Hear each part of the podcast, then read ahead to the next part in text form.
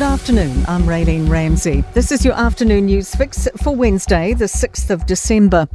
The Governor General's outlined the government's plans to start the process of re examining the role of the Treaty of Waitangi.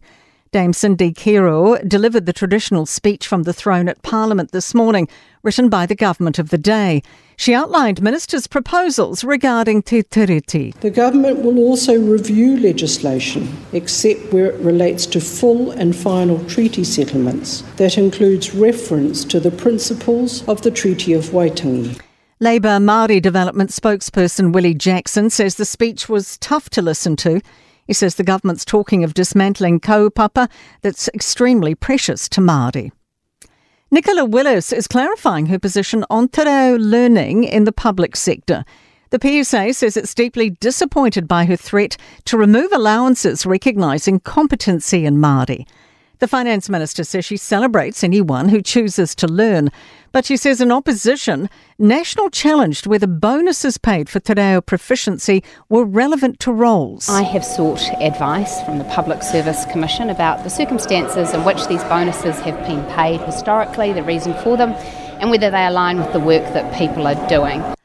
Canterbury Emergency Services will trial new radio communications next year hoping to improve miscommunications laid bare during the 2019 mosque attacks.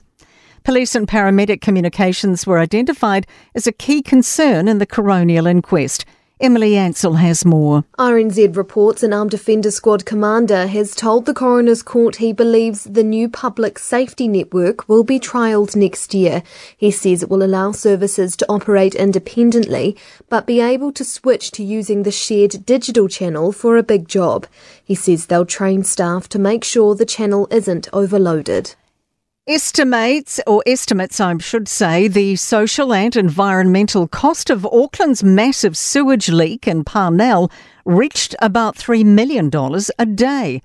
After the sinkhole opened on St George's Bay Road in September, millions of litres of raw sewage spilled into Waitemata Harbour daily for more than a month. The Economic Research Institute estimates the impact on ecosystem services cost up to $166 million. Our red meat exports dropped 14% annually during October at $615 million, down from 700 million last year. Meat ITO head Sirma Karapeeva says sheep meat and beef both dropped in value.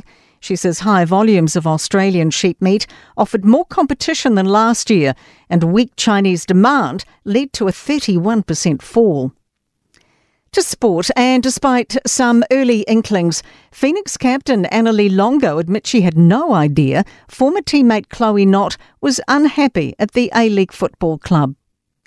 Kiwi skipper James Fisher Harris has paid tribute to his former international coach Michael Maguire after winning Rugby League's Golden Boot Award and hope that multiple Super Rugby games each season in the Pacific Islands may become a reality for Moana Pacifica, just not in 2024.